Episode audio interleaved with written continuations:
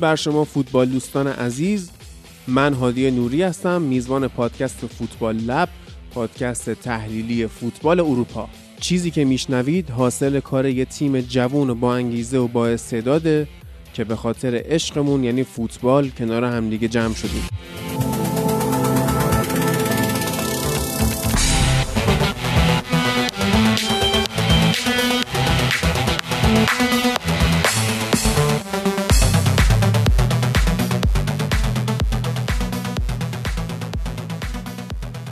دور رفت بازی های مرحله یک چهارم نهایی چمپیونز لیگ و لیگ اروپا برگزار شد که حالا می‌خوایم یه نگاهی بهشون بندازیم و صحبت بکنیم در موردشون. این قسمت من هستم در خدمتتون و ایلیا و کیارش. میریم از همون بازی مهم هفته شروع می‌کنیم. این دو تا بازی مهم داشت در واقع. بازی رئال و لیورپول بود. اون یکی مهم بازی بایر مونیخ و پاریس سن که جفتشون هم بازی جذابی بودن. اون دوتای دیگه هم به حال بازی مهمی بودن ولی خب نه به مهمی و به حال بل بودن این دوتا. در مورد رئال مادرید و لیورپول که بخوایم صحبت کنیم واقعا من خیلی ناراحت شدم اون شب. یعنی برای طرفدارای لیورپول منظورمه که یه جورایی می‌دونی it sucks to be a Liverpool fan at this که واقعا استراتژی اشتباه یورگن کلوپ رو ما داشتیم. و اومده بود به تیم زیدانی که خودش می‌خواد به همه ضد حمله بزنه می‌خواد ضد حمله بزنه. و خب تییاگو رو تو نذاشت نبی کیتا رو تو گذاشت و از اونور هم به اشتباه خودش رسید و تییاگو رو آورد تو ولی دیگه اون موقع دیر شده بود و گل خورده بود و دیگه نمی‌شد کاریش کرد. با اینکه حالا صلاح اومد یه گل برگردون ولی خب واقعا روحیه‌ای که رئال مادرید داشت و لیورپول نداشت خیلی این تیم رو اذیت کرد و به حال فضای پشت سر آرنولد هم چیز جدیدی نیست که ما بخوایم بهش اشاره بکنیم. درود بر تو ایلیا. درود بر شما و همه مخاطبای فوتبال لب که صدای ما رو میشنون. خب این بازی لیورپول و رئال واقعا بازی عجیبی بود برای من از طرف لیورپول. یعنی هرچقدر که رئال توی این هفته های اخیر تیم منسجم و خوبی شده چه به لحاظ تاکتیک هایی که زیدان توی بازی هاش به کار می‌بره و چه به لحاظ بازیکن ها و عملکرد فردی بازیکن ها و لیورپول اصلا عملکرد خوبی ازش شاهد نبودیم. یعنی هر چقدر که زیدان ترکیب درستی رو برای بازی چیده بود و استراتژی درستی رو پیاده کرد اون و لیورپول اصلا نتونست این کار رو انجام بده و حالا این رو ما می‌تونیم توی ترکیب اولیه لیورپول ببینیم و خب استراتژی پرسی که گذاشته بود برای این بازی. خب تیم رئال مادرید مهمترین مهره دفاعیش رو در اختیار نداره سرخیو راموس و می‌دونیم دیگه بیشترین مصدومیت یک فصل در تاریخ و یک تیم در یک فصل تو تاریخ فوتبال برای رئال مادرید بوده این امسال. حالا از اون ور هم لیورپول که اوضاعش رو می‌دونیم توی لیگ انگلیس اونها هم خیلی مصدومیت داشتن. اما توی این بازی تقریبا دستشون بازتر شده بود. به اون زوج کاباک و فیلیپس رسیدن چند هفته است که داره بهتر از قبل نتیجه می‌گیرن و فابینیو رو برگردوندن به پست اصلیش. اما خب توی این بازی اون استراتژی اشتباه باعث شد نتونن از این توانایی بازی سازی فابینیو از عقب زمین استفاده کنن.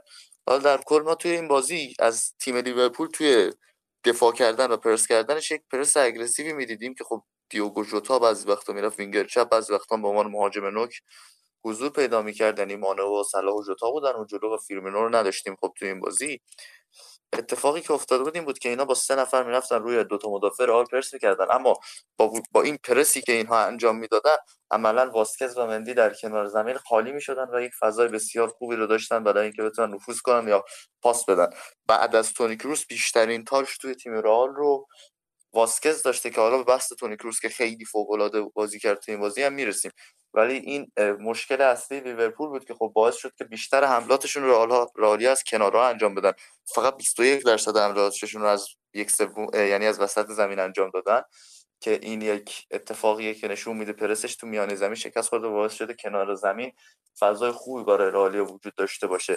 و اون مسئله که ما توی بازی فولام هم می‌دیدیم وجود داشت. یعنی اگه تو می‌بینی که لیورپول داره بالا بازی می‌کنه و سه بازیکن جلو پرس می‌کنه ولی پرس بازیکناش پرفشار نیست. راحت اجازه دادن که میلیتاو و ناچو فرناندز که اتفاقا بازی خوبی رو هم از خودشون ارائه داده است فراتر سطح انتظار بودن دو تا بازیکن تو پست دفاع میانی. راحت بتونن پاس خودشون رو بدن و بازی سازی رو از عقب انجام بدن. و البته که بعضی مواقع کورتوا مجبور میشه پاسای بلندی رو انجام بده اما اون فشار لازم از خط پرس لیورپول وجود نداشت برای اینکه نذاره لیورپول بازی نذاره رئال مادرید بازی رو بکنه. حالا توی صحنه گل اول رئال هم ما داریم اینو می‌بینیم که تونی کروس مهمترین بازیکن رئال به نظر من توی این بازی در کنار مودریچ بود. تونی کروس توی این بازی اغلب اوقات وقتی خط دفاع توپ رو در اختیار داشتن میومد بینشون قرار می‌گرفت و اون سه در مقابل سه رو ایجاد می‌کرد. یعنی به عنوان یکی از مدافعین وسط تو کار بازی سازی شرکت می‌کرد و میومد عقبتر. و خب اون فشار نیاوردن باعث شد تا اون پاس فوق العاده رو بده و وینیسیوس گل بزنه. حالا فضای پشت آرنولد و بالا بازی کردن دفاع لیورپول هم بود. وقتی انقدر بالا بازی می‌کنی و می‌دونی دفاع توی کارهای دفاعی اونقدر مطمئن نیستن و هنوز حتی مثلا زوج خط دفاعی اصلی با هم خیلی هماهنگ نشدن دفاع راستت الان روی فرم همیشگی خودش نیست اینطوری فشار نیاوردن توی پرس و ریسکی که می‌کنی خیلی ضعیف و خطرناکه و باز من میگم اشاره می‌کنم توی بازی فولام دیدی مشابهش رو که چندین بار از اون سمت با پاسهای بلند حمله کردن در نهایت فولام و بازی رو برد از لیورپول. و خب این هم همون بود. ولی تونی کروس خیلی بازیکن خوبی بود تو این بازی فوق العاده بازی کرد. توی نیمه اول اگر بخوام حساب کنیم 36 تا پاس داد که 34 تاش رسید برای یکیش هم پاس گل فوق العاده ای بود که داد سر گل اول و کلا چه از لحاظ دفاعی و چه از لحاظ هجومی فوق العاده کار می‌کرد. چون رئال توی پرس کردنش با سیستم 442 بازی می‌کرد که مودریچ و کروس میومدن در کنار کریم بنزما اون دو نفر جلو رو درست می‌کردن و مودریچ که خیلی کامل و فوق العاده دفاع می‌کرد یعنی عملا آپشن های پاس دادن رو میبست. هم آپشن پاس دادن از سمت چپ برای دفاع وسط که کاباک بود بیشتر کاباک رو پرس می‌کرد مودریچ هم آپشن رابرتسون رو میبست هم آپشن فابینیو رو. و تونی کروس توی این بازی یک عملکرد خارق العاده که از خودش به ثبت رسوند 100 درصد پاس توپای بلندش رسید 91 درصد کل پاساش رسید. و 12 تا پاس داد به یک سوم نهایی زمین لیورپول و چهار تا موقعیت ایجاد کرد که بیشترین بود توی این بازی. و یه عملکرد فوق العاده ای را هم داشت. و بجز اینها موقعی هم که تیم رئال مادرید نیاز داشت که برن به سمت چپ و سمت چپ رو اوورلود بکنن عملا تبدیل می‌شد به دفاع چپ و اجازه می‌داد که نفوذ رو مندی انجام بده و در کنار وینیسیوس توی اون سمت بتونن حرکات ترکیبی خودشون رو انجام بدن و اون حضور کروس توی سمت چپ خط دفاعی رئال به عنوان بازیساز هم موثر بود. اما کلا یکی این استراتژی درست زیدان توی بازی سازی و یکی هم استراتژی درستش توی پرس کردن. همون 442 که گفتم و پرس شدیدی که کروس و مودریچ از جلو می‌کردن. و بازی خوب کاسمیرو کلا باز بیشترین تک رو توی اون شب لیگ قهرمانان بیشترین تک موفق و کاسمیرو زد که این سه تا بازیکن خیلی خط که خوبی رو شکل دادن و عالی عمل کردن و از اون ور هم گفتی دیگه تییاگویی که نیومده بود و اون option ایی که مودریچ میبست با دفاع کردنش یعنی فابینیو عملا باعث شده و لیورپول بازی ساز نداشته باشه. کیتا خیلی بد بود و سریع هم به اشتباهش اعتراف کرد و تو نیمه دوم بهتر شد که تونستن موقعیت های بیشتری رو ایجاد کنن و خطرناکتر باشن روی دروازه رئال مادرید. اما با کارت زرد گرفتن تییاگو این باعث شد که تو درگیری ها نتونه بیشتر شرکت بکنه و باز بعد از کارت زرد گرفتن تییاگو دوباره بازی به همون روال نیمه اول خودش برگشت. کاملا رئالیا داشتن با تمرکز و فوق العاده بازی می‌کردن و اون کاملا می‌دونستن از این تاکتیک چی می‌خوان و یک تاکتیک درست داشت. پیاده می‌شد از طرف تیم زیدان. اما اونور توی لیورپول سردرگمی خاصی وجود داشت و اصلا ما این رو نمی‌دیدیم که تاکتیک درستی وجود داشته باشه. حالا توی اشتباهات فردی از سر هر سه گل رو هم می‌تونیم ببینیم که چطور تیم لیورپول باخت داد و کارش برای بازی برگشت خیلی سخت. ببین کروس و مودریچ که خب خیلی خوب بازی کردن بر کسی پوشیده نیست و از اون هم استراتژی بد کلوب. ولی خب ما اینو می‌بینیم که الان چند ساله دارن میگن اون سه نفر اصلی خط میانی رئال مادرید پا به سن گذاشته. کروس و مودریچ دیگه خب اون بازیکنهای جوان و سرزنده نیستن. کیارش چه ضعفی توی خط میانی لیورپول می‌بینیم ما که این دوتا انقدر ستاره میشن و انقدر میدرخشن. آیا واقعا درخشش اینها از اون درخشش های ابدیه که همیشه میمونه یا اینکه ضعف لیورپول باعث شد به نظرت که اینها انقدر خوب بازی کنن؟ والا یه اول که درود بفرستم به شنونده و فکر کنم یه ترکیبی از جفتشونه چون حالا بالاخره ما بازی لیورپول رو در مسلما تیمای نیمه پایین لیگ جزیره که اصلا قابل مقایسه با رئال مادرید نیستن. ولی به هر حال بازی لیورپول من تو لیگ هم دیده بودم و یا بازی رئال مادرید رو هم دیده بودم جای دیگه. این بازی خیلی بازی خوبی بود برای رئال مادرید. یعنی من اصلا انتظار این لول از کیفیت رو نداشتم. به این سبب که خیلی حتی فشار خیلی کم بود از طرف لیورپول و اصلا انرژی نداشتن یعنی اون انرژی که توی خط بود. حالا من نمی‌دونم کیتا رو اصلا برای چی بازی داده. چون فکر کنم آخرین باری که این سه نفر میانی لیورپول فیکس بودن برمیگرده به اون بازی هفته استون ویلا. که چرا نبی کیتا رو بعد از این بازیکنی که مثلا 5 تا بازی پشت هم فیکس نمی‌تونه بازی کنه رو این چنین جایی بازی داده با اینکه تییاگو حالا استراحتاشو کرده و اینا این خودش برای من جای سواله. خب می‌دونیم که کیتا شاید دوندگی نسبتا خوبی داشته باشه ولی اون aggressive بودنه رو اصلا نداره. یعنی اصلا که به نسبت دیگه به نسبت بازیکنهایی که قبلا توی سیستم جاب دادن نداره. واینالدومی که به شدت افت کرده و همه اینا باعث شد که یکم زمان و یعنی تصمیم گیری ها آسون بود نسبتا بر بازیکن رئال. اونقدی سوال ازشون پرسیده نشد که بخوان جواب بدن. اونقدی تحت فشار قرار نگرفتن. ولی باز هم به هر حال پرس می شدن و تحت فشار عالی بودن. یعنی این شدت از راحت بودن با توپ رو من خیلی وقت بود نیده بودم تو حتی چمپیونز لیگ که حالا بازی پارسال ما می‌دیدیم. کروس و مودریچ واقعا چی میگن انگار به قول تو دوباره اصلا به اون جوونیشون یکم برگشتن.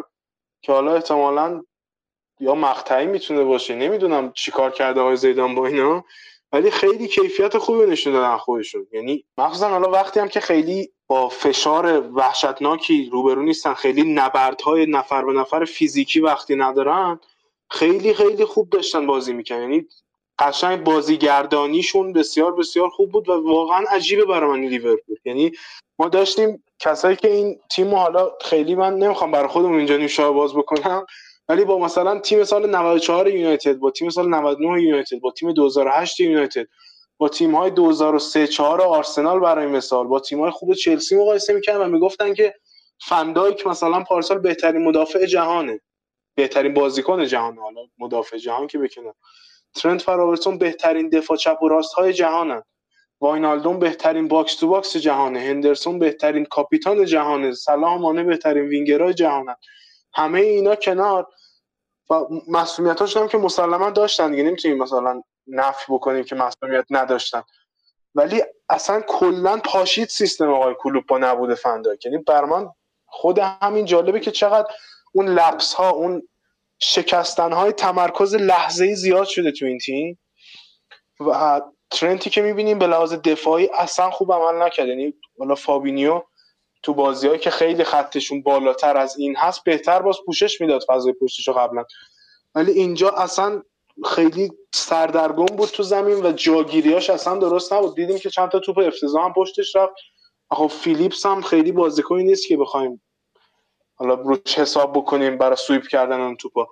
و خب عجیب بود در کل. آلیسون هم خیلی بازی خوبی رو نداشت به نظر من. این سیف داشت ولی خیلی خوبی داشت ولی بازی خوبی نداشت. که همونا رو هم زد دیگه. یعنی آره. سیبیل داشتن ساقط کرد خودش. آره. ولی عجیب بود برا من. یعنی اون نبود اون ترک بک کردنه از صلاح و مانع حالا بیشتر مانع هم اضافه شده بود به صلاح این بازی به نظر من.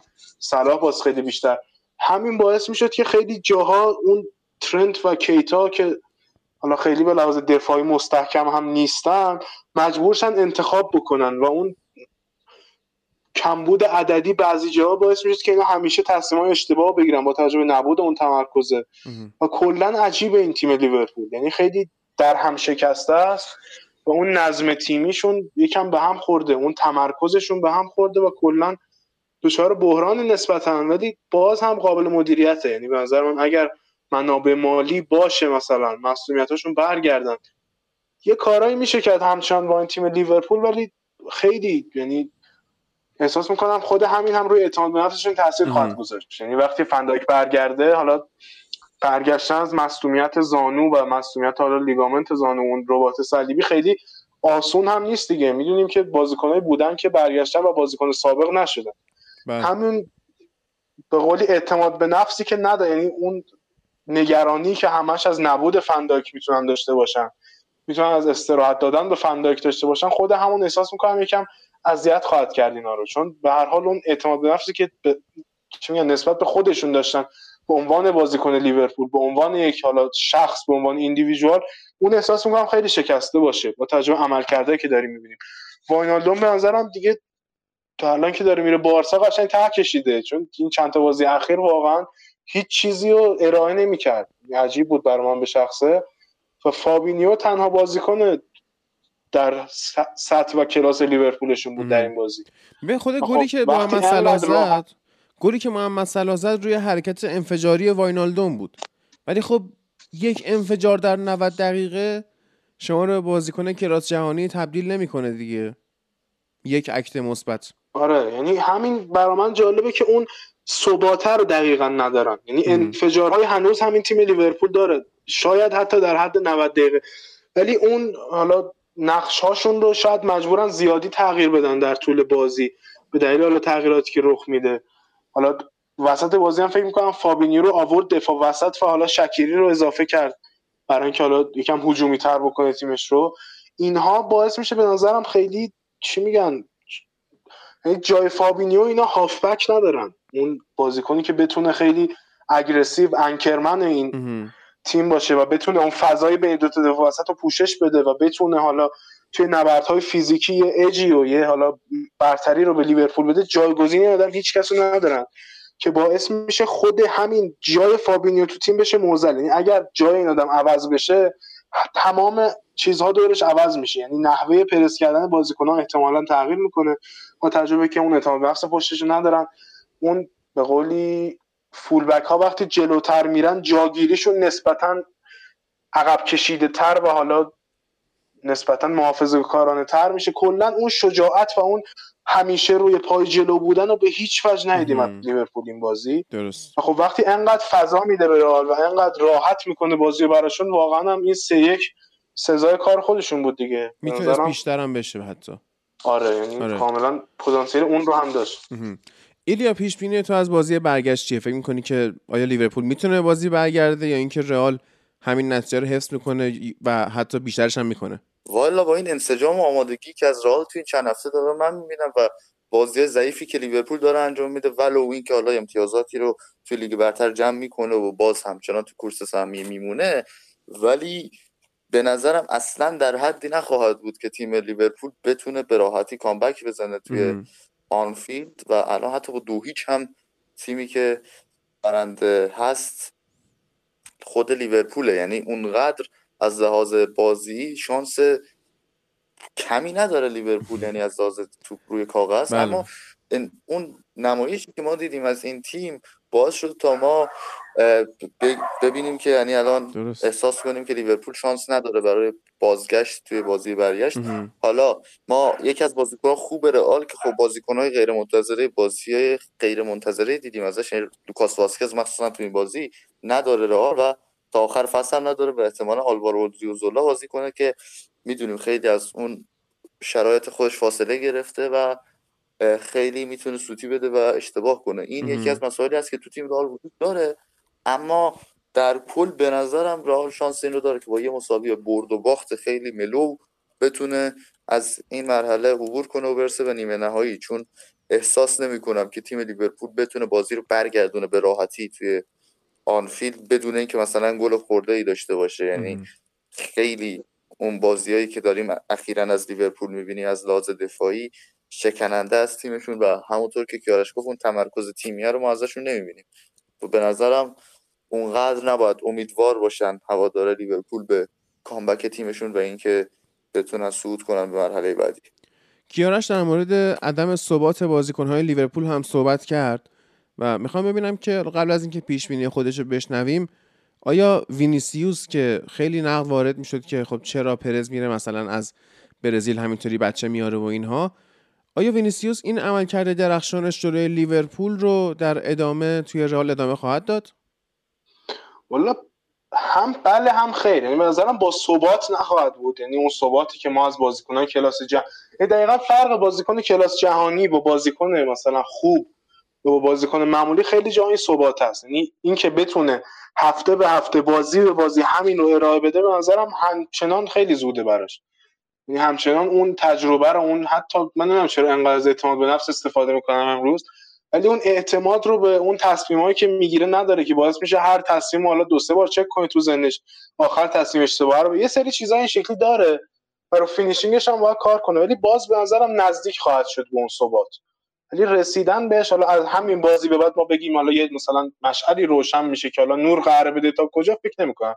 همین سادگی باشه. درسته. پیش بینی پیش بینی من والا این چیزی که یعنی با توجه روند سینوسی رئال این دوتا بازی که حالا پشت سر هم دارن با رال با بارسا و حالا این بازی لیورپول این که بخوان پشت سر هم حالا پاشون رو گاز فشار بدن برای یکی دوتا بازی با توجه چیزایی که همیشه گفتیم دیگه این بازیکن‌ها وقتی رفتن قرنطینه پاشون رو پاشون ننداخته بودن.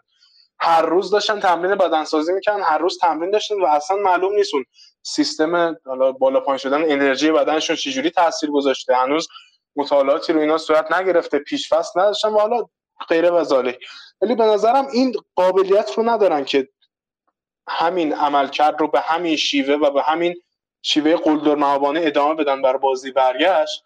ولی همچنان اینو من در لیورپول هم نمی‌بینم که بتونه کاملا مثلا بازی تو آنفیلد برگردونه. یعنی باز همون اتفاقاتی که قبلا تو آنفیلد افتاده. باز همین سیستم عجیب غریبشون اشتباهات دفاعی که داشتن حتی اخیرا دوباره همین نظرم باعث میشه که یه مساوی زشتی شاید باشیم که در نهایت رئال صعود بکنه. ولی بازم نمیشه خیلی قطعی نظر داد چون همچنان خیلی هم چی میگن بازی دور از دسترس نیست. دو هیچ نتیجه که با توجه به فرم رئال و با توجه به فرم لیورپول خیلی دور از ذهن نیست. آدم می‌تونه تصورش کنه. ولی خب خود کلوب اعتماد به نفسش نداره دیگه. گفته بود اون کامبکی که ما جلوی بارسا زدیم به خاطر حضور هواداران توی آنفیلد بوده. و کلا حالا نمی‌دونم چجوریه که توی این یک فصل اخیر کلوب خیلی چیزها رو چه موفقیت ها چه عدم موفقیت ها رو به مسائلی خارج از اسکواد تیمش داره ربط میده. چه تماشاچی باشه چه داوری باشه چه مسائل دیگه باشه. کلا حالا داره به یه جاهای دیگه ای می‌زنه که حالا شاید نمی‌دونم یه کارایی هم مورینیو می‌کرد برای اینکه می‌گفت من تمرکز رو رو خودم که بازی کنم آرامش داشته باشه. کلوب شاید می‌خواد این کار رو بکنه ولی خب با این کار تمام افورتی که داره می‌ذاره نتیجهش این شده که اعتماد به نفس بازیکناش کم شده. یعنی خودش با دست خودش اعتماد به نفس کم کرده. به جای اینکه بگه ما باور داریم می‌تونیم رئال دویش بزنیم برگردیم میگه ما اگه تماشاچیامون بودن شاید می‌تونستیم. یعنی خب واقعا این نمی‌دونم آدم به تاکتیکش چیزی بگه به اخلاقش چیزی بگه. هنوز هم در نظر خیلی از بهترین مربی جهان دیگه ولی خب نداره اینو. یعنی بلا خب بهترین مربی جهان بودن چون برای اثبات شدنش صحبت می‌خواد نمیشه با یه فصل بعدم اینو ازش گرفت. ولی واقعا به لحاظ شخصیتی و به لحاظ اون مدیریتی خیلی تصویر بعدی از خودش به جا گذاشته. یعنی از همون بازی های فصل پیش کم کم داشت شروع می‌شد که بعد از بازی اتلتیکو اومد گفت این فوتبال بازی نمی البته این فوتبال بازی کردن و یا فوتبال بازی نکردن این اصطلاحیه تو انگلیس. هی تیمی که بخواد با اعتماد به نفس و شجاعت بیاد بیرون و سعی کنه بازی خودش رو دیکته کنه به این میگن فوتبال بازی کردن. ولی اینکه گفت من تعجب می‌کنم تیم خوبی که دارن چرا فوتبال درست سایه بازی نمی‌کنن اینش خودش در حالا اشل اون جایگاهی که توش بود خودش خیلی عجیب و خیلی به قولی چی میگن خال زنک بود اون حرفی که زد. بعدها حالا اومد کاش میگی به داوری رفت می‌داد کاش به داوری تیم خودش رفت می‌داد دقیقا اومد گفتم من فلان تیمو اونم باز اون فصل من پنج سال اینجا اندازه اینا برای من پنالتی نگرفتم. مثلا انتظار داره بازیکن‌ها رو سانترای ترند خطا کنن مثلا پنالتی بگیرن. بازیکن نمیره تو محوطه حالا به اینا بکنن این سری هم که گفت ورزشگاه آنفیلد حداقل ورزشگاه درست حسابیه. It's a proper stadium. و اون ورزشگاه آلفردو دی استفانو که ال کلاسیکو هم توش برگزار شد و کسی اونجا اعتراضی نداشت به هیچ کدوم از حریفای رئال هم حتی اعتراضی نداشتن به اینکه آقا مثلا اینجا کجاست ما رو من نمی‌دونم از راه خوشش نیومده مثلا. جا پارکینگش بد بوده. به چمن ورزشگاه که ایرادی همچین وارد نبود و کلا دوست داشت ببنده به یه چیزی دیگه. حالا من خیلی درک نمی‌کنم ولی به نظرم این کاری که داره می‌کنه اون دینستی اون حالا امپراتوری که برای خودش به لیورپول ساخته رو داینستی بله. داره از اون سطح غیر قابل دسترس که سالهای پیش همه می‌گفتن آقا مثلا دیگه لیورپول که تا پنج سال آینده همش قرار تو کورس قهرمانی باشه و چه جوری ما سوم بشیم اونو خیلی داره میاره در دسترس و خیلی با دلایل بیخود و چی میگن غیر موجهی به قولی زمین خوردن و اینا رو توجیه می‌کنه. اون که خیلی ساده می‌تونست بگه اسکواد ما این فصل در حد رقابت تو چمپیونز لیگ نبود. خب کسی هم خیلی نمی‌تونست ایرادی بگیره بهش با توجه به اینکه حالا تاثیرهایی هم خواهد داشت روی اسکوادش ولی به هر حال می‌تونست بگه ما با توجه به مصونیت هامون و عدم ثبات هایی که داشتیم نمی‌تونستیم این فصل به خوبی قبل رقابت کنیم و باید بهتر بشیم. یه کوت خیلی ساده است و هیچ چیز اشتباهی هم توش نیست. هیچ چی میگن؟ راه فراری توش نیست این وسط که حالا بیایم بگیم آ مثلا این سری استادیومش خوب نبود. اون سری اینا اونجوری که ما می‌خواستیم بازی نمی‌کردن. باد میومد نمی‌دونم منچستر هفته پیش براشون پنالتی گرفت. چه ربطی داره؟ من نمیفهم. این چیزا اصلا عجیبه برا من. یعنی به عنوان آقای کلوب به هر حال کسیه که در دورتموند کار کرده در تیم های کلاس بالایی هم نسبتا کار کرده به نیمکت رال شده. با مربی جهانی نسبتا. یعنی مربی برندیه و این 5 6 سالی هم که تو لیورپول و لیگ جزیره بوده من انتظار داشتم خیلی بهتر میدیا ترین تر شده باشه به قولی یعنی بیشتر حواسش به چیزهایی که میگه باشه ولی دیگه نمی‌دونم. آره. بازنده خوبی نیست دیگه. باختو خیلی خوب نمی‌تونه هضم بکنه. روزایی که می‌بره خیلی مصاحبه های جذابی می‌کنه و میشه عزیز رسانه ها ولی روزایی که میبازه اصلا خودش از چش آدم میندازه. یعنی نمی‌تونه باخت و هندل کنه انگار. خودم هم پیش بینی بخوام بکنم. حد می‌زنم که لیورپول همون اوایل بازی یه گلی از بنزما می‌خوره و حالا بود تا بهش برسی و, و نخواهد رسید دیگه. یعنی این سرنوشت این فصل لیورپول خواهد شد و توی لیگ هم احتمالا اینا حتی سهمیه هم نخواهند گرفت با توجه به اتفاقاتی که داره توی لیگ میفته حالا درسته استون رو بردن یا آرسنال رو بردن ولی در نهایت بعید می‌دونم که به جایی برسن. و بازی مهم بعدی که بود و اتفاقا داشتیم با هم با ایلیا هم نگاه کردیم بازی بایر مونیخ و پاریس سن بود که یه بازی بسیار تماشاگر پسند پرگل پر از موقعیت ولی به لحاظ تاکتیک های دفاعی افتضاح یعنی سردرد من ندیده بودم همچین دفاع بدی توی همچین سطح بالایی از رقابت ها چرا؟ مثلا بازی هشت و بایرن و بارسا دفاع بد دیدیم از بارسا. ولی اینکه هر دو تیم توی یک بازی دفاع ضعیفی داشته باشن پدیده نادریه توی این سطح از رقابت ها ولی خب واقعا اینطوری بود دیگه.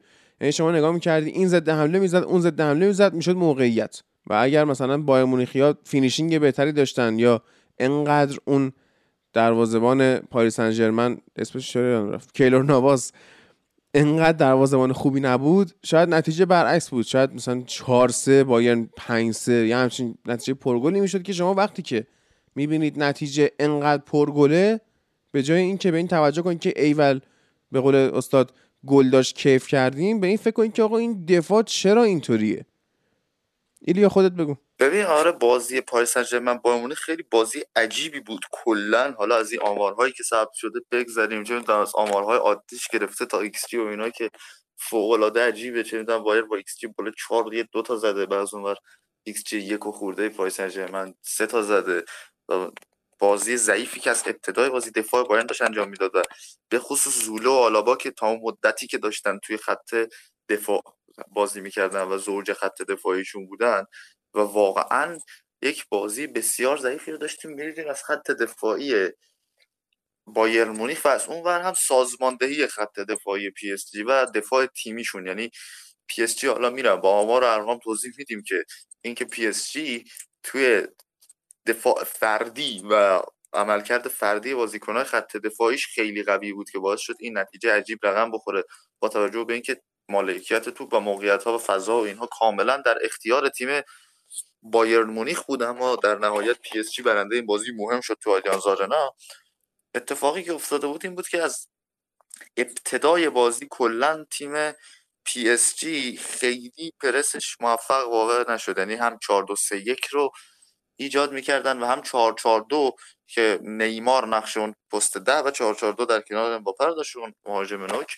و در ادامه بازی ما می‌دیدیم که تیم پاریس سن با توجه به اینکه دی ماریا هم توی اون 442 بیشتر داره به میانه میدان و خط هافبک نزدیک میشه بیشتر وزن حملاتش افتاده سمت چپ. و از این لحاظ باعث شد تا کینگزلی کومان بیشترین دریبل توی این بازی داشته باشه. و با حضور لوکاس هرناندز کینگزلی کومان و گورتسکا توی سمت چپ از این ور این ور رو یک overload ی کردن وزنه افتاد سمت چپ تا بتونن تو سمت راست که مولر در half space حضور داشت و اون سمت هم سانه به عنوان وینگر حضور داشت موقعیت ایجاد کنن. و اتفاقی که میافتاد این بود که اینا از لحاظ تیمی توی خط دفاع عملا بازی موفقی رو از خودشون ارائه ندادن و بردن بازی رو بازیکن پاریس سن یعنی کاملا پرس نمیشه خط هافبک با گورلسکا و کیمیش مخصوصا کیمیش می‌تونن راحت بازی خودشون رو بکنن. با توجه به اینکه بایرن چهار یا پنج بازیکن داره همش توی باکس از شوپوموتینگ و مولر رو کمان گرفته تا سانه و گورتسکا. چهار پنج بازیکن تو کل 90 دقیقه بازی بایرن داشت توی باکس. با توجه به شروعی که ما دیدیم از بازی با اون نوری پاریس شروع کرد و دو تا گل زد ما کلا می‌دیدیم که باید با تعداد بازیکن زیادی داره حمله می‌کنه. و همین خاطر تیم پاریس سن ژرمن سعی نمی‌کرد خط هافبک بایرن و یک توی یک سوم میانی زمین اینها رو پرس کنه که نذاره بازی سازی انجام بده. تو صحنه گل اول ببینید پاوار چقدر راحت می‌تونه سانتر کنه برای چوپوموتینگ و اون کارش انجام بده. یا چقدر کیمیش که خیلی شانس خلق کرد. هشت تا شانس خلق کرد توی این بازی. شانس گلزنی خلق کرد که آمار عجیب غریبیه.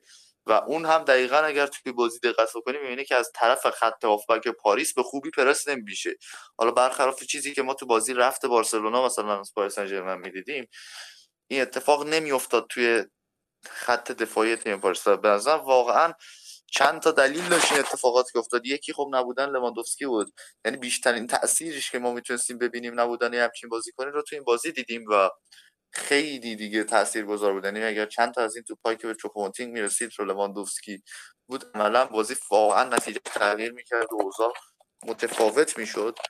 از اون طرف توی خط از اون طرف ما کیلور نواس رو می‌بینیم که در کنار مارچسین که مقابل یوونتوس بازی کرده بودیم. امسال و نویر تو سال 2017 مقابل رئال تنها دروازه‌بانایی بودن که تونستن بالای 10 تا save توی بازی حذفی لیگ قهرمانان از خودشون به نمایش بذارن و آمار فوق ای داشتن. و یک چیزی هم که باعث شد پی اس جی کارش سخت بشه مصدومیت مارکینیوشی بود که هم تو دفاع داشت خوب بازی می‌کرد و هم اون گلش رو روی پاس فوق العاده نیمار دیدیم. و بعد که آندر اومد عملا اون درگیری های خوبی که ما می‌تونیم از بازیکنهای پی اس جی ببینیم سخت شد نمی‌تونستن ایجاد کنن این کار رو و سخت بود. و گفتم عملکرد فردی مدافعان پی اس جی فوق العاده بود. در کل بازی هر یازده بازیکن پی اس جی عمل دفع توپ انجام دادن. که این برای یه تیمی که مالکیت توپ رو در اختیار نداره یک آمار فوق العاده است. و شما فقط با همچین چیزی می‌تونی به یک برد اینجوری برسی مقابل تیمی مثل بایرن. و دنیلو پریرا 13 تا دفع توپ انجام داده توی اون مدتی که تو زمین بوده که یک آمار بسیار زیادیه. و می‌بینیم که توی بازی چندین بار سر زد و دروازه تیمش رو نجات داد دنیلو پریرا. و این خیلی بازی خوبی رو از خودش نشون داد تو خط دفاع پی اس جی و جالبیش مارکینیوس تو همون مدت کمی که بازی کرد 7 تا دفع توپ انجام داده که باز هم آمار فوق العاده ای رو می‌بینیم. حتی نواس هم دفع توپ انجام داده توی این بازی و 46 تا دفع توپی که پی اس جی انجام داده. خوش گواه بر اینه که چقدر این تیم تلاش کرده و توی خط دفاع از لحاظ فردی آمار خوبی رو ثبت کردن بازیکن‌های پی اس جی پوچتینو. و توی ضد حمله ها بیشتر سعی کردن که موقعیت ایجاد کنن و این رو دیدیم با تمام کنندگی بسیار خوب امباپه. توی گل های اول و سوم و اشتباهی که نویر داشت و چندین موقعیت دیگه که ایجاد کردن و اون پاس فوق العاده نیمار سر گل دوم. استفاده از سرعت بالا و حرکات ترکیبی که درکسلر رو نیمار انجام می‌دادن و جاگیری مناسب خود امباپه بین فضاهایی که وجود داشت و پشت خط دفاع خیلی جایگیری های خوبی داشته امباپه. و از اون موقعی هم که مالکیت توپ می‌خواست بازی سازی انجام کنن دو تا حالت داشت. اینکه نواز توپ رو بلند میفرستاد اینا نمی‌تونستن مالکیت توپ رو به خودشون برگردونن و دوباره مالکیت می‌رسید به بایرن و بایرن حملاتش رو آغاز می‌کرد. یا اینکه پرس وینگرهای بایرن می اومدن از کنارها خط دفاع رو پرس می‌کردن و از کنارها باز هم مثل اون چیزی که تو بازی رئال و لیورپول دیدیم فول بک ها فوق العاده فرصت داشتن برای اینکه بتونن کار ترکیبی رو انجام بدن. کلا بایرن پرسی رو از جلو انجام می‌داد و عقب اومدن نیمار باعث می‌شد که خیلی راحت بتونن از عقب بازیکنان پی اس جی توپ رو به جریان بندازن و اون حضورش توی عقب زمین و بازی سازی که از عقب می‌کنه و تحرکی که نیمار داشت خیلی کمک کرد به پی اس جی. در کل من از هانسی فلیک چیزهای خوبی هم دیدم. تعویضهای بسیار درستی که انجام داد. یک خط جلو بردن آلابا آوردن آلفونسو دیویس و همه اینا و حتی تاکتیک های هجومی هم که به کار بردن. یعنی اگه واقعا من میگم یه چیزی متفاوت از کیلور نواس داشتیم و بازی خوب فردی بازی پیس داشتیم شاید بازی با اختلاف چندین گل ما می‌دیدیم که تیم بایرن بتونه ببره و من اصلا خیلی خورده نمی‌گیرن به جز تاکتیک های دفاعی فیلی که خب مشکلاتش رو تو بوندسلیگا هم داریم می‌بینیم و جلوی یک خط دفاعی خیلی خوبی نمایان میشه این قضیه.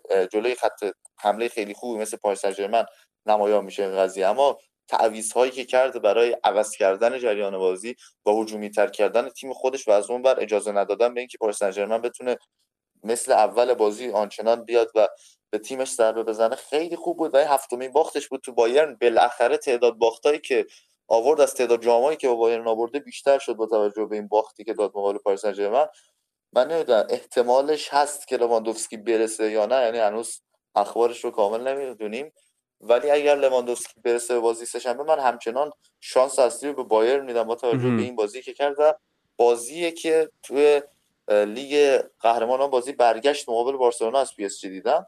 تیم پی اس جی واقعا زیر فشار خیلی موقعیت میده و اینها. حالا جای امیر محمد خالی 40 دقیقه بحثمون در مورد اینکه چرا کیلور نواس از بهترین دروازه‌بانان قرن 21 رفت. ولی واقعا عملکرد بی‌نظیری از خودش ارائه داد کیلور نواس حالا گرچه بگذریم از ضعفی که در تموم کنندگی نشون دادن بازیکنهای بایرن توی این بازی اما این از اون بازی عجیب بود دیگه. شاید شبیه سلتیک بارسلونا که سلتیک برد و اینا. یعنی اونقدر به نظرم تیم ها از لحاظ کیفیت فنی نزدیک نبودن. خیلی بایرن می‌تونست با اختلاف خوبی ببره اما باز اون ضعف تمام کنندگی توی side بایرن و فوق العاده بودن امباپه و تمام کنندگیش تو side پاریس سن باعث شد که این اتفاق رخ بده و سه دو بازی بیارن و شانس فوق العاده داشته باشن برای برگردون برای صعود به نیمه نهایی.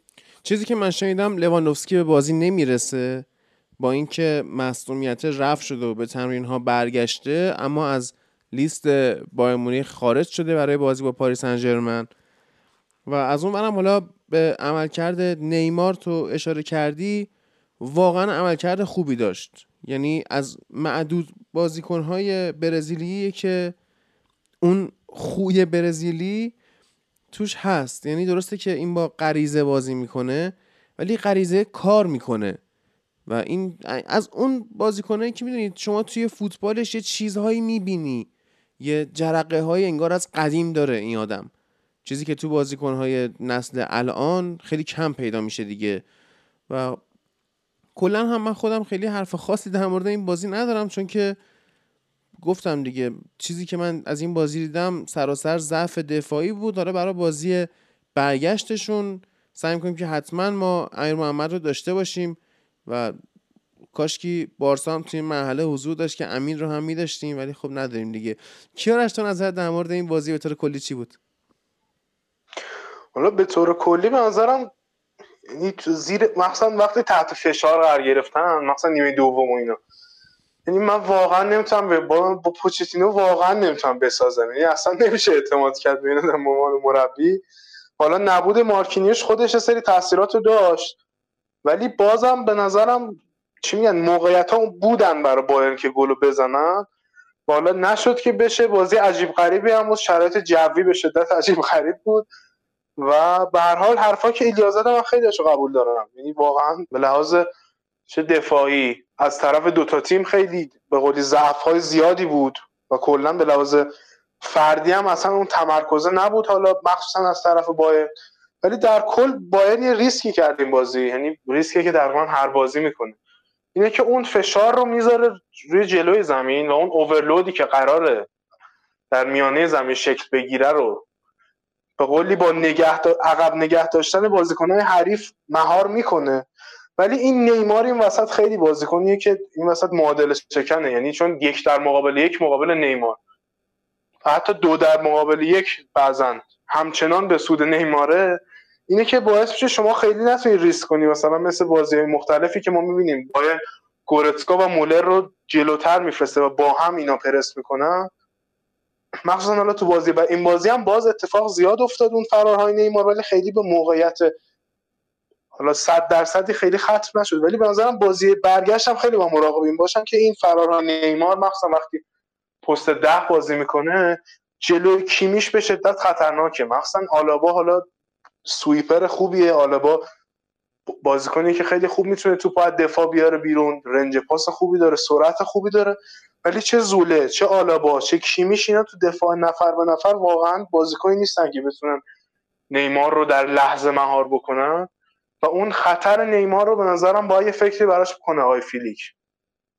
و خب بازم به نظرم این که پلنش گذاشته بود رو سانترای از جناهین و حالا دوستش باکس رو اوورلود بکنه با ضربات سر حالا و یا توپ های شلوولی که حالا موج دوم بخوان ضربه بزن این رو به نظرم با توجه به دفاعی که داشت پاریس و حالا برتری فیزیکی که تو دفاع داشتم و برتری فیزیکی که بایرن تو حمله نداشت به نظرم این یکم اشتباه بود. یعنی می‌تونست به روش های دیگری فکر بکنه با اینکه حالا فضا خیلی در اختیار نداشتن. ولی در کل بازی عجیبی بود دیگه. یعنی بازی بود که هر طرف می‌تونست بره و عملا این بار شانس به سود پی اس بود. بازی برگشت به نظرم همچنان بازی خطرناک و به قولی پرشوری خواهد بود. ولی یه فکری باید برای نیمار بکنن. خیلی به هم ریخت بایرن. یعنی بایرن تیمیه که در حملات که وقت چه در حملات چه وقتی پرس می‌کنه خط یعنی عقبش خیلی نظم مشخصی نداره. یعنی خیلی بعضا به صورت غیر قرینه است مثلا. بعضی جاها فضا هست بعضی جاها مثلا با نفر پوشش داده شده و اینا اینا در حالت عادی خیلی می‌تونه ریسک مفیدی باشه. ولی جلوی امباپه و جلوی نیمار که حالا موقعیتی حالا آمارای ایکس هم در اومد دیگه. موقعیتی با ایکس بسیار بسیار پایین هم بر گل زدن اینا کافیه. به نظرم این ریسک رو خیلی نصرف انجام دادم. باز بازی برگشت رو باید و یه بازی دیگه بود که منچستر سیتی با دورتموند بازی کرد. بازی که خب خیلی از نظر داوری هم بحث برانگیز بود. اون حرکتی که ادرسون انجام داد و از اون برم باز خیلی ها می‌گفتن که خب الان دیگه منچستر سیتی قشنگ دورتموند رو کرده تو قوطی و ولی خب باز دورتموند هم خوب مقاومت نشون داد و سیتی هم توی بازی لیگ با لیدز یونایتد قشنگ به بازیکنهای ترکیب اصلیش به خصوص کوین دیبروینه یا روبن دیاز استراحت داد و بازی رو به لیدز یونایتد باخت که بیاد خودش رو آماده نگه داره برای بازی برگشت با دورتموندی که قطعا برای سیتی خطرناک خواهد بود. یعنی هر چقدر که من از اون بر اعتقاد داشتم که برنده این فصل Champions League از بازی بایر مونیخ و پاریس سن بیرون میاد همونقدر هم اعتقاد دارم که سیتی نمیشه.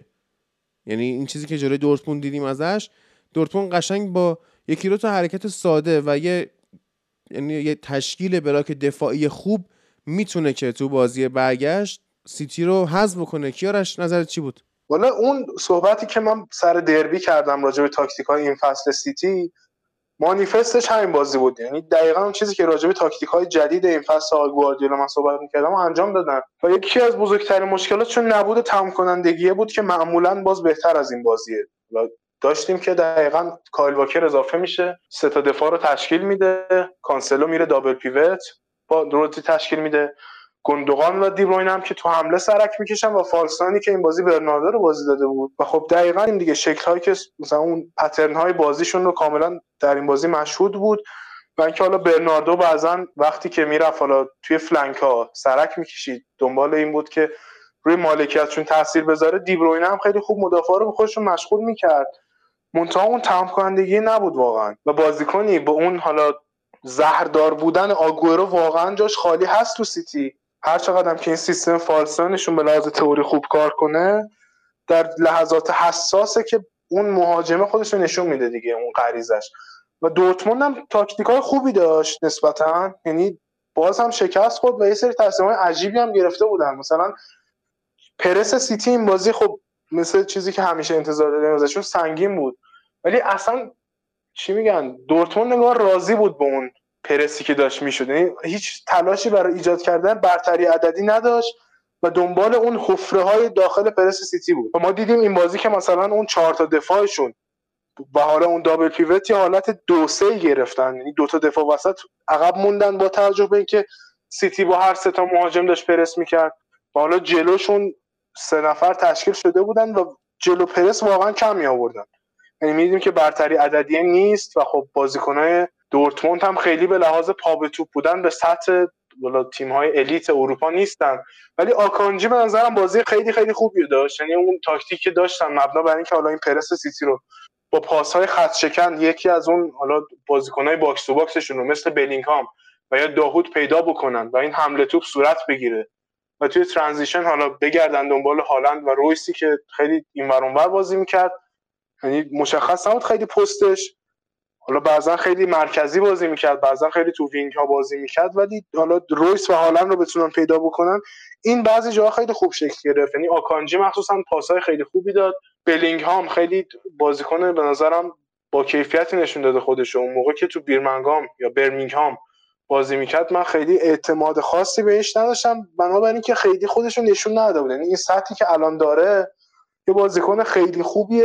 با حساب اینکه آدم 16 17 سالشه. یعنی بازیکنی به کیفیت هالند و امباپه بازیکن کلاس جهانی با این سن نیست. خب تو چمپیونشیپ هم همین بود. بازیکن خیلی به قولی به بلوغ رسیده ای بود و وقتی میفهمیدی 16 سالشه تازه و چقدر جای پیشرفت داره برات عجیب میومد و تازه اون موقع بود که جذابیت پیدا می‌کرد بازی. بازیش و این بازیکن کلا. خب به نظرم بلینگهام خیلی خوب بازی کرد. و در نهایت اون گلی که حالا رویس زد و اون زهری که ریختن در بازی به نظرم این اعتماد به نفس رو در نیمه دوم بهشون میده. چون الان دو یک در زمین سیتی خیلی موقعیت خوبیه بر دورتموند. یعنی همچنان خیلی باز این حالا تای و این حالا قوره ای که خوردن به هم خیلی جالبه برای که ببینم بازی دوم چه اتفاقی میفته مخصوصا با اینکه ببینم چجوری مدیریت می‌کنه مصونیت هاشو این تیم به قول دورتموند تیمیه که انسجام خیلی نداره.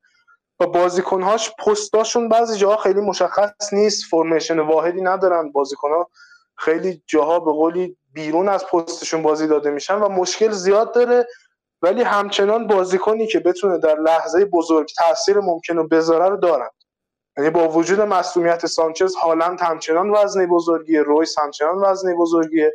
و اون جرقه هایی که حالا گفتیم هست توش تو این دورتموند و باید ببینیم سیتی آیا می‌تونه حالا در هم بشکنه این دورتموند یا نه. به نظرم اگر همچنان مقاومت ببینیم از دورتموند و مقاومت کامل انجام بشه و حالا با یه گل یا مثلا دو گل سیتی بخواد بازی رو ببره به نظرم همچنان شانس دورتموند زیاده. ولی اگر کاملا حالا پرسه شدید باشه از موقعیتشون خوب بتونن استفاده بکنن و تو نیمه اول مخصوصا دوتا گل بزنن به نظرم دیگه سیتی میره برای فینال.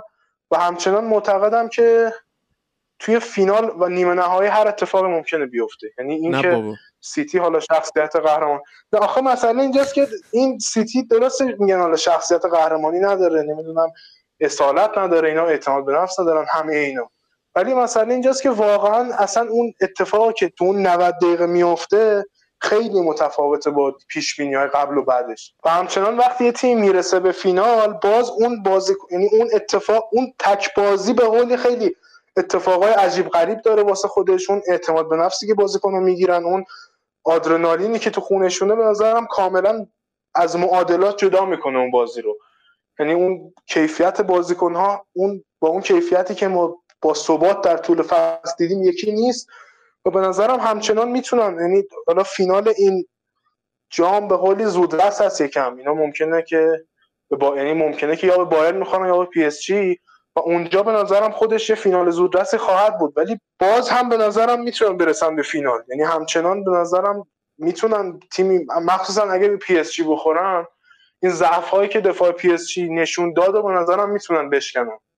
یا مثلا می‌تونن با استونز و دیاز خوب دفاع بکنن در مقابل حالا خطرات پی اس جی. یا خود بایر حتی باز بحثش جداست که پیش‌بازی می‌طلبه باز خودش. نظرم توانایی رسیدن به فینال رو دارن واقعا. ولی اگر داخل اون فینال حالا جلو مثل اتفاقایی که جلو لیدز براشون افتاد اتفاقایی که جلوی لیون براشون افتاد اتفاقی که جلو منچستر دو سال براشون افتاده اگر چنین اتفاقی نیفته آقای گواردیولا به تاکتیکای خودش نبازه بازیکن‌ها یهو اون حالا زرق و برقشون از دست ندن و نظرم سیتی اتفاقا شانس خوبی داره برای قهرمانی امسال. و ایلیا تو چی فکر می‌کنی؟ پیش بینی چیه؟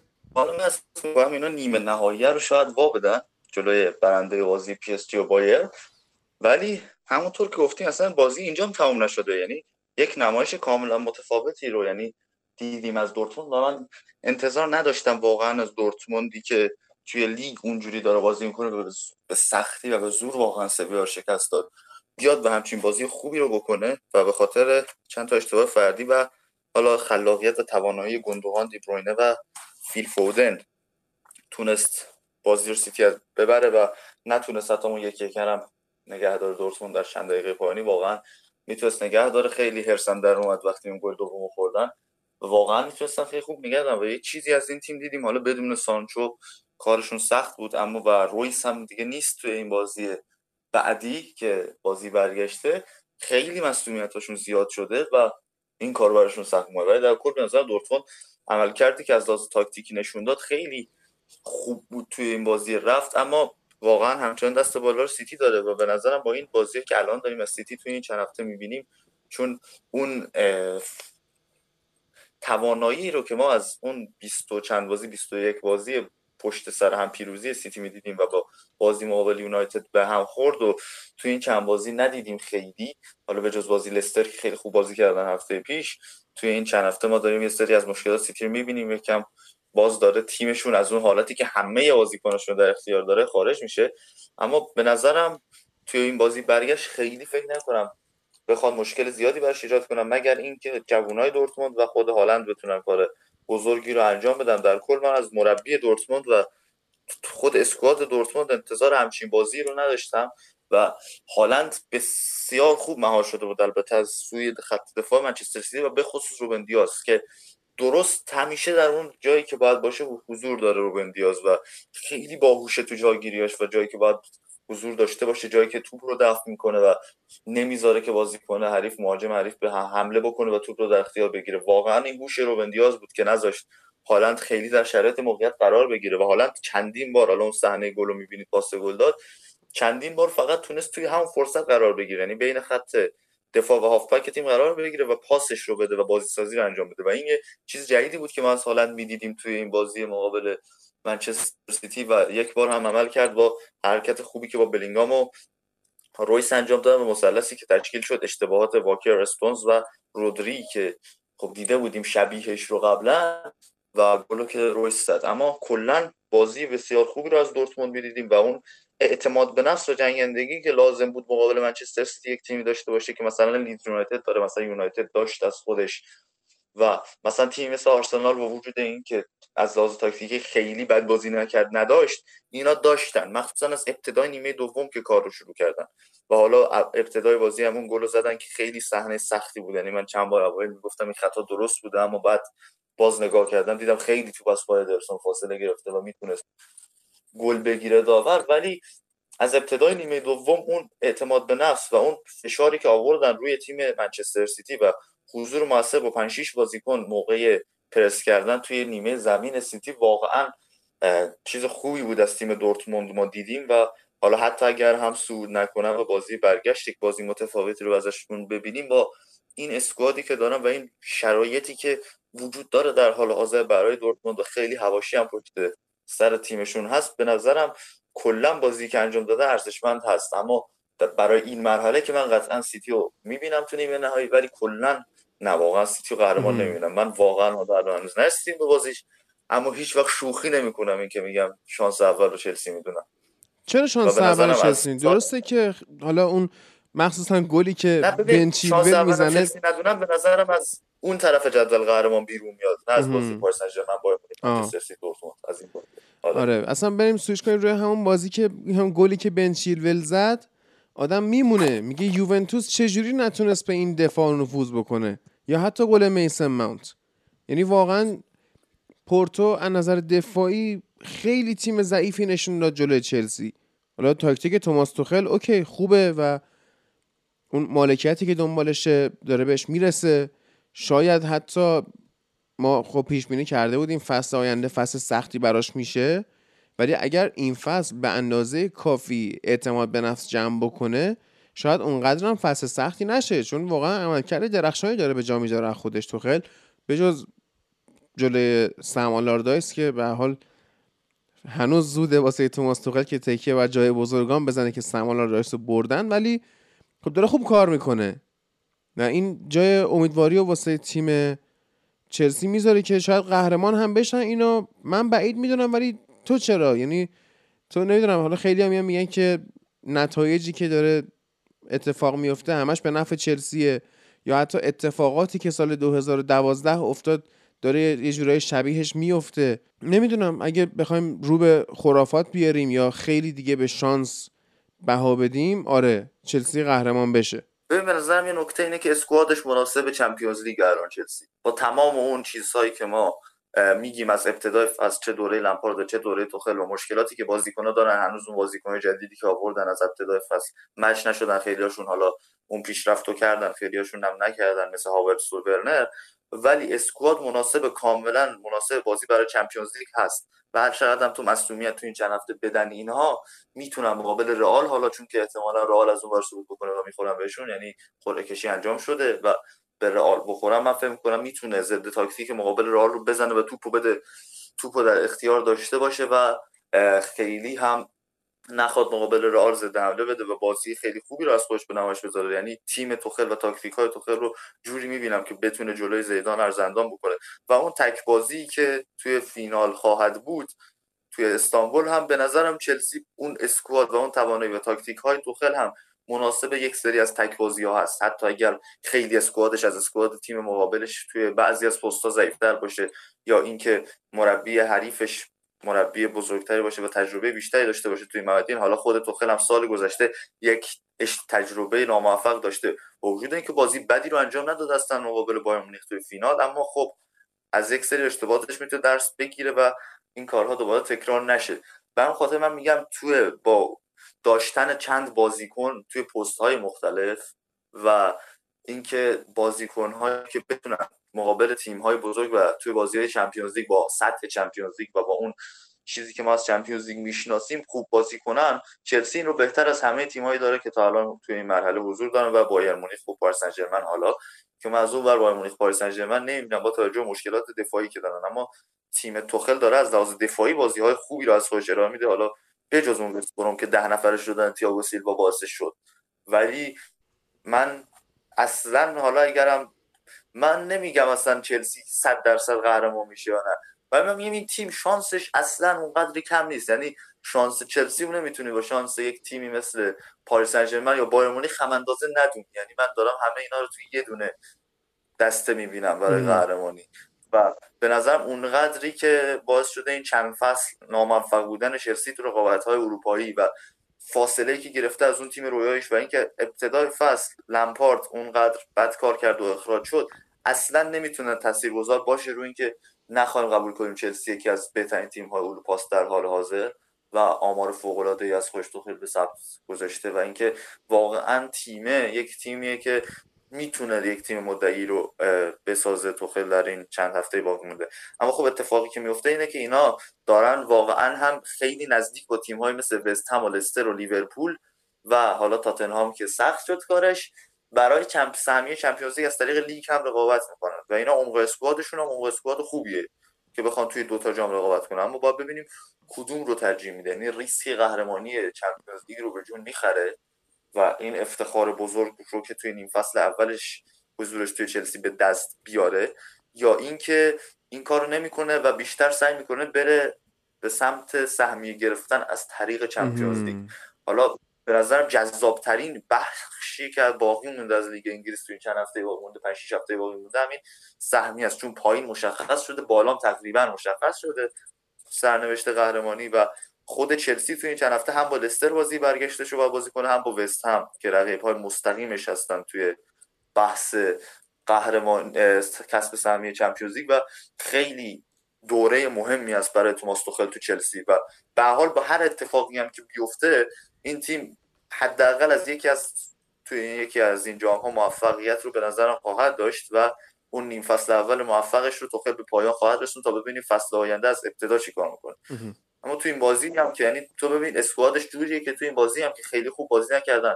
تیم پورتو موقعیت هایی رو زیادی رو ایجاد کرد. حالا اون خل شانس و موقعیت های بزرگتر چلسی داشت اما تعداد نه. اون شانس و شانسی هم آوردن اتفاقا. ولی اون شانس و موقعیت های بزرگتر تو این بازی رو چلسی داشت. با اینکه تعداد موقعیت های مهم پورتو بیشتر بود. اما خب توی خط حمله پورتو بازیکن اصلیش نداشت دیگه. یعنی هر چقدر هم به این موسا بازی کنه خیلی گاوه. یعنی هر واقعا بازیکن بیشعوریه. اصلا هوش هیجانی نداره و کاملا کم هوش بازی می‌کنه و نمی‌دونم چطوری مهدی طارمی اینو تحمل می‌کنه. یعنی ازش بپرسی که علیپور منشا یا مارگا کدوم انتخاب می‌کنی زوجت باشه قطعا مارگا رو انتخاب نمی‌کنه و سعی می‌کنه با علیپور و منشا زوجش رو تشکیل بده. واقعا منشا بازیکن باهوشتری بود از این تو لیگ ایران ما نگاه می‌کردیم. خیلی توی موقعیت ها ضعیف عمل حالا بازی برگشت میاد ببینیم تارمی چیکار می‌کنه. ولی همین اولیویرا هم نداشتن که خب خیلی بازی کنه بازی ساز خوبی و اینها. و تیم پورتو باز از لحاظ تاکتیک های هجومی مثل بازی مقابل لیورپول مثل بازی مقابل یوونتوس چیزای خوبی از خودش نشون داد. و دیدیم که تیم کنسایسا تیم دست و پابسته نیست. و به خاطر همین هنوز هم خیلیا شانس چلسی رو برای صد درصد چلسی رو نمی‌دونم یعنی از این مرحله کرده باشه. با وجود برد دو هیچ توی بازی خارج از خونه. ولی تیم پورتو خوب بازی کرد و می‌تونه یه بازی نزدیکی رو هم در بازی برگشت دوباره از خودش به نمایش بذاره. و از اون ما عملکرد خوب بازیکنان چلسی تو خط دفاعی داشتیم. آندریاس کریستنسن که یک بازی مقابل بستون بازی نکرد و فوق تیمشون ضرر دید. 11 تا بازی که بازی کرده بود رو در بازی های ملی و باشگاهی همه رو کلینشیت کرده بود. 11 بازی پشت سر هم آندرس کریستنسن با حساب این بازی پورتو و عمل کرده. فردی عالی از خودش به زمانش گذاشت و ریس جیمزی که بعد از چند ماه من یه بازی درست درمون توی فاز دفاعی ازش دیدم. کلا چلسی بازی که یک نوعی با می‌برد دو هیچ خیلی خوب رو کسب کرد و نذاشت کار و اما اگر بکشه. حالا بازیکن های پورتو هم برگردن کارش سختتر بشه. یعنی از اون فرصتی که پیش اومد واسش با نبودن تارمی اولویرا استفاده کرد چلسی. من برعکس تو چلسی رو اصلا گزینه قهرمانی نمی‌دونم به خاطر اینکه درسته بله تاکتیک خوب دفاعی شما رو تو تورنمنت حذفی برنده می‌کنه. تاکتیک خوب هجومی شما رو به فینال میرسونه. اما چیزی که شما رو توی Champions League قهرمان می‌کنه خط میانی خوبه. که من اینو توی چلسی نمی‌بینم. توی رئال می‌بینم. توی بایر مونیخ می‌بینم. توی پاریس هم می‌بینم. اما توی چلسی و لیورپول خط میانی خوب من نمی‌بینم. یعنی حتی ممکنه که واقعا با برگشتن بازیکنهای هجومی پورتو اینا همین بازی رو هم از دست بدن. این چیزی که توخل باید روش سرمایه گذاری بکنه در فصل آینده خریدن بازیکن میانی خوبه که از شر کوواچیچ و جورجینیو خودش رو خلاص کنه. این دوتا بازیکن برای شما چمپیونز لیگ نمی‌زنن. و بریم حالا اونور یه نگاهی بندازیم یه استراحت کوچیکی بکنیم. بچه ها جفتتون از میوت در بیاید. من یه خبری بهتون بدم. یه کتابی رو من امروز دیدم که چاپ شده و برای فروش قرار گرفته. کتاب کرج حمله می کند و شما از سایت ایران کتاب دات آر می‌تونید بخرید. خب کتاب کتاب حالا کتاب کرج حمله می‌کند. تخفیف هم خورده. 25 هزار تومن بوده 22 500 می‌تونید بخرید. نویسنده آقای متین ایزدی. من فکر کنم این توش صدای پرشیا سفیده. یه صفحه در میون نور بالا میده. یعنی کرجی ها چجوری می‌خوان حمله کنن؟ بعد رو کاور کتاب نوشته تهران 8 کیلومتر. تو اتوبانن قشنگ دارن میاد رقش تو شاهنامه دارن قطعا پرشیا تو این کتاب خیلی خوبه. همین الان دیدم کتاب باید اون اون ایموجی دست دادن که زیرش می‌رسن کرج باید اونو نزدیک هم هستن. نوشته تهران 8 کیلومتر. یه ذره دیگه دیر به جنبه مینا رسیدن. شرح وقایع حمله پرشیا سفیدا از 8 کیلومتری به چیزی دیگه. میگم پرشیا را افتادن آره دارن می‌رسن عرض کنم که لیگ اروپا هم بازیاش برگزار شد که دینامو زاگربی که بعد از دستگیر شدن مربیش تاتنهام رو حذف کرده بود یکیش به ویارال باخت. اونای امری منتظر قهرمانی هستن. آرسنال هم به حال با اسلاویا پراگ یک یک مساوی کرد. آژاکس دو یک به روم باخت. اما در مهمترین بازی جهان منچستر یونایتد تونست گرانادا رو شکست بده که خب واقعا می‌زدن بازیکنهای ما رو. یعنی خیلی خطا می‌کردن اینا و داور نمی‌گرفت. و آخرم ما با گلی که رشفورد می‌زنه روی زیر توپ زدن لیندلوف و یه پنالتی هم که برونو زد بازی رو بردیم. من توی این بازی به چیز خاصی نمی‌خوام اشاره کنم. یه نکته ای هست فقط یه چند روزیه با ایلیا و کیارش داریم در صحبت می‌کنیم. حالا من بیشتر می‌خوام بذارم خود بچه ها صحبت کنن. و اون هم اینه که این رشفورد چقدر بده. و این فکر کنم مثلا 60 70 دقیقه بازی هرس آدمو در میاره. تو محوطه جریمه با توپ حرف اضافی می‌زنه. توپا رو لو میده. شوت خوب نمی‌زنه. و آخر یه گل می‌زنه. حالا ابر و باد و اینا دست به دست هم میدن. این یه گل می‌زنه و از زیر بار انتقادات فرار می‌کنه. و این نباید نادیده گرفته بشه. کیارش والا این که عمل کردش خوب نیست رو حالا عالی نیست چون عمل کردش واقعا در بعضی بازی ها خوبه. بعضی بازی هستن که آره درخشش نداره تو 90 دقیقه ولی زهرش رو میریزه. اون effective بودن اون آمارش رو به جا می‌ذاره. به هر حال خیلی چجوری بگم به لحاظ حالا productivity به لحاظ اون حالا محصول نهاییش واقعا بازیکنیه که فکر کنم کم نظیره توی لیگ حداقل. ولی به لحاظ چیزی که میگی به نظرم این نیست که از موج انتقادات فرار می‌کنه. والا اولا اینکه اون قابلیت یک در مقابل یک برداشتنش در اون حالا جلو بردن بازی و اون سبک فوتبال ضد حمله ای که ما می‌خوام ارائه بدیم یه چیزی که اصلا جایگزین نداره در ترکیب کلا یعنی در squad مون و یه طرف هم finishing ش واقعا بعضی جاها توی یه سری شرایط خاص حالا داخل box شاید وقتی توپش می‌رسه حالا یکی دو تا بازیکن جلوش هستن نتونه توپ رو هدایت بکنه. ولی وقتی قراره با یک ضربه حالا تک به تک با دروازه‌بان این موقعیت ها رو واقعا عالی و واقعا با خونسردی خاصی تمام می‌کنه.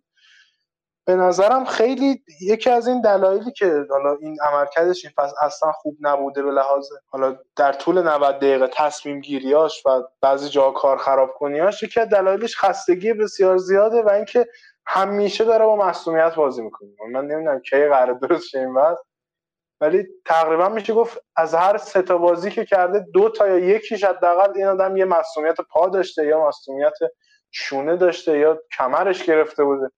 اینه که انقدر همیشه داره با مصومیت بازی می‌کنه نظرم خیلی نمیشه انتظار خاصی ازش داشت. یعنی انتقاداتی که بهش میشه بعضا چجوری بگم انتقاداتیه که به سبک بازی تیم میشه بیشتر. یعنی دنبال اینن که بگن آقا ما گل نزدیم. حالا رشفورد دو تا شوت زد چرا دو تا گل نزد؟ یعنی دنبال یعنی اون مشکلی برمیگرده به خلق نکردن موقعیت بیشتر تا اینکه رشفورد حالا داره کار خراب می‌کنه. اینکه به نظرم عملکردش از خیلی اصلا خوب نبوده یکی از دلایلش همینه که اون خلق موقعیت ها رو میشه گفت یکم به تعویق میندازه. بعضی جاها که یک در مقابل یک میشه سعی می‌کنه نفرش رو ورداره و دنبال پاس خوب بگرده به که سری بازی رو انتقال بده و توپو برسونه به برونو یا پوگبا و خودش حالا در موقعیت گلزنی قرار بگیره. همه اینا تا جایی هست و یه چیزی هم که خیلی به نظرم مشهوده توی افت بعضی از بازیکن‌ها این فصل. حالا مگوایر بازم به نظرم مخصوصا با این عملکرد چند هفته اخیرش واقعا فصل خیلی خوبی داشته. ولی اون سوتی که اول فصل میدیم بازم برمیگرده به همون تغییر تاکتیک تیم. یعنی اون رانین بیاینت هایی که رشفورد می‌کرد و خیلی جاها الان فضاشو نداره و تو فضاهای خیلی تنگی باید قولی برخوش موقعیت بسازه برای بقیه موقعیت بسازه. و همون جرقای لحظه ایش و اون نبوغای لحظه ایش که خیلی از گلای سه امتیازی رو برامون زده به نظرم کافیه واقعا برای حالا امتیاز گرفتن برای اون بردنی که هدف فوتباله. من خیلی علاقه ندارم از در به رشفورد انتقاد کنم. باز مارسیال در خدمتتون هست مارسیال که خوشبختانه تا آخر فصل از دست رفت دیگه. ایلیا تو نظر در مورد رشفورد چیه و دیگه ببندیم بحثو. این دیگه نظرم در مورد رشفورد همینه با کیارش موافقم. یعنی هر چقدر بد بازی کنه هر چقدر هر بازی یک سری اشتباهات مشابهی ازش ببینیم هر بازی مو اشتباه بکنه تو تصمیم گیری خودخواهانه کار بکنه پاس درست نده می‌خواد دریپ بزنه دریبلاش ناموفق بشه. ولی خب اون زهره رو میریزه. اگرم نریزه خب ما الان دیگه به مشکل می‌خوریم. ولی خب نیاز داریم به همچین بازی کنیم. مثل اشفورد رو که میریزه خوبه دیگه. حالا ما وقتی مارسیال دیدیم دیگه نمی‌تونیم واقعا همچین چیزی انقدر گیر بدیم. ولی خب باز داره سینوسی عمل می‌کنه و آمارش خودش عمل کردش توی بازی از آمارش واقعا یکم ضعیفتر بوده توی این فصل. اما انتظار پیشرفت داریم. نسبت به این فصل و فصل آینده ازش چون که این داره خودش نسبت به ابتدای فصل که بود داره پسرفت می‌کنه. آره. با اینکه ابتدای فصل واقعا یکی از بهترین دوراش تو یونایتد رو داشت اما از ابتدای فصل داره پسرفت می‌کنه. این نکته ای هم که تو لیگ اروپا مونده بود همین داستان وایرال شدن بازی منچستر یونایتد گرانادا اصلا هیچ کدوم از اینا نبود دیگه. یعنی هممون می‌دونیم دیگه داستان بله. یا سوراب سپری اومد از زمین. دیگه. آره. آره. خیلی بازی جالب شد و آرسنال خیلی عجیب بود سیستمش تو این بازی. باز دقیقه 90 گل خورده سال خیلی هفته بدی و داشت آرسنال. یعنی اونقدر که جلوی لیورپول بد بازی کردن و بعد اومدن این بازی رو افتضاح بازی کردن همه طرفداراشون واقعا موندن و این گلی که دقیقه 90 خیلی عصبی بودن. یعنی تماش من بعد از بازی منچستر یونایتد گرانادا ول کردم فقط می‌رفتم کامنت ها و توییت های آرسنالیا رو میخوندم اصلا خیلی دلگیر بود فضای آرسنالیا بعد از بازی با اسلاویا پراگ اینا هنوزم شانس دارن. حالا توی خونه خودشون یک یک کردن و خیلی جو عجیب شد وضعیت. و حالا با ببینیم چی میشه دیگه اروپا دیگه. کدوم تیم قرار تو نیمه نهایی منچستر رو حذف کنه روم یا آژاکس که می‌خوان. اگه روم باشه که حذفیم. ولی اگه آژاکس باشه من یه شانسی قائلم که تو ضربات پنالتی حداقل حذف بشیم. آره. آره. و امری هم حالا داره میاد ولی نه دیگه. ویارال قهرمان نمیشه. هر کی بشه ویارال قهرمان نمیشه. خیلی خوب. بچه ها درود بر شما. بریم برای ادامه این بازی ها و دور برگشتشون. امیدواریم که بازی ها گل داشته باشه. کیف کنیم. با این خبرهای هیجان انگیز وقتش ازتون خدافزی کنیم. Do a game you play? Can I believe the tender words you say? Or is this my final day with you, Angela? Do you remember that night you told me that you loved me so? You held me tight as if you never let me go.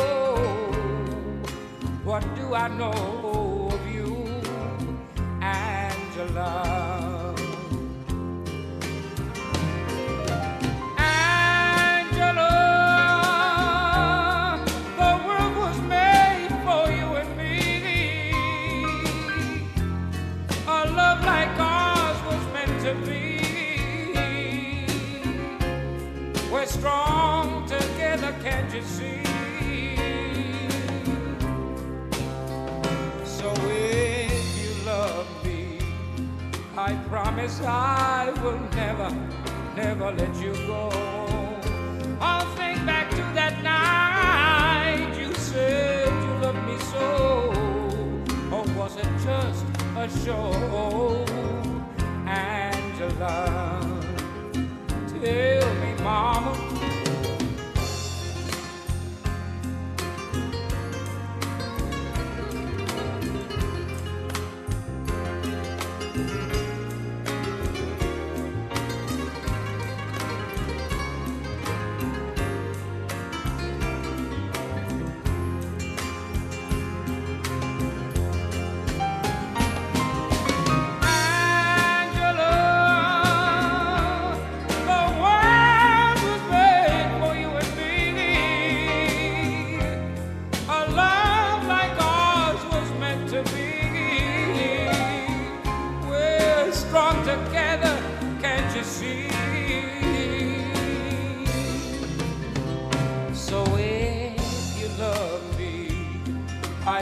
promise I will never, never let you go.